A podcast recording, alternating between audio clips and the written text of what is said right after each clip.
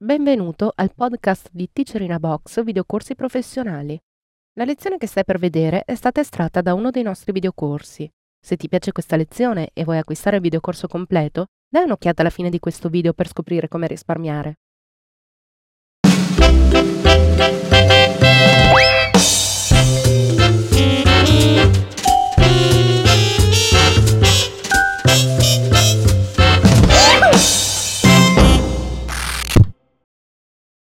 Episodio numero 57. Personalizzazione delle scorciatoie da tastiera.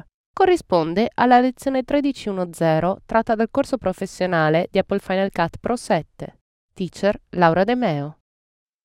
Finora abbiamo visto come personalizzare l'interfaccia di Final Cut, per esempio cambiando le dimensioni del viewer o del canvas, oppure cambiando le dimensioni della traccia, ma possiamo spingerci oltre e personalizzare al punto tale da creare le nostre proprie scorciatoie da tastiera. Se io vado in File, Import, vedete ho una scorciatoia assegnata per Import File, ma non per Import Folder, ed è un comando che uso spesso, quindi voglio assegnare appunto una scorciatoia per questo comando. Per fare ciò vado in Tools, Keyboard Layout, Customize oppure Option H. Primissima cosa, disabilito il lucchetto in maniera tale che i cambiamenti che faccio possono essere accettati. Dal momento che Import File Ecco la lettera I, voglio creare una scorciatoia che comunque comprenda la lettera I. Vedete che per personalizzare la tastiera si apre questa finestra che corrisponde esattamente alla nostra tastiera. E qui vedete dove appaiono delle icone vuol dire che ci sono dei comandi che sono state assegnate al tasto che corrisponde alla lettera, in questo caso R. E vedete è un roll tool. Contemporaneamente abbiamo anche l'informazione sia del comando che della scorciatoia. Infatti sappiamo che per il roll useremo la lettera R senza bisogno di alcun'altra lettera, nessun altro tasto di modifica. Infatti, vedete, ci sono delle schede. La prima è No Modifier, vuol dire che basterà cliccare su R e avrò il roll, o su D e avrò il Distort Tool per la distorsione. Se invece clicco sulle altre schede, vuol dire che la combinazione Command e lettera effettueranno il comando. Per esempio, Command F avvia la ricerca, Find. Andiamo a vedere dove posso trovare la lettera I libera, quindi assegnabile. Bene, Shift Command I potrebbe fare al caso mio.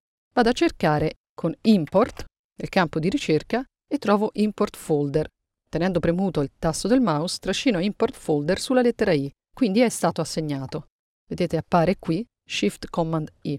La finestra è composta sia dalla tastiera che dall'elenco dei comandi.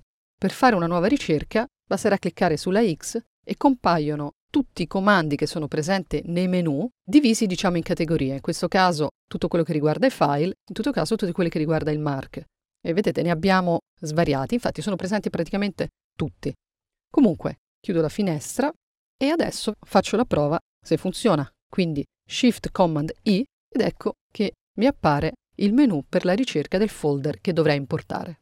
Per riportare ai settings di default la tastiera basterà tornare in Tools, Keyboard Layout, Customize e cliccare sul tasto Reset.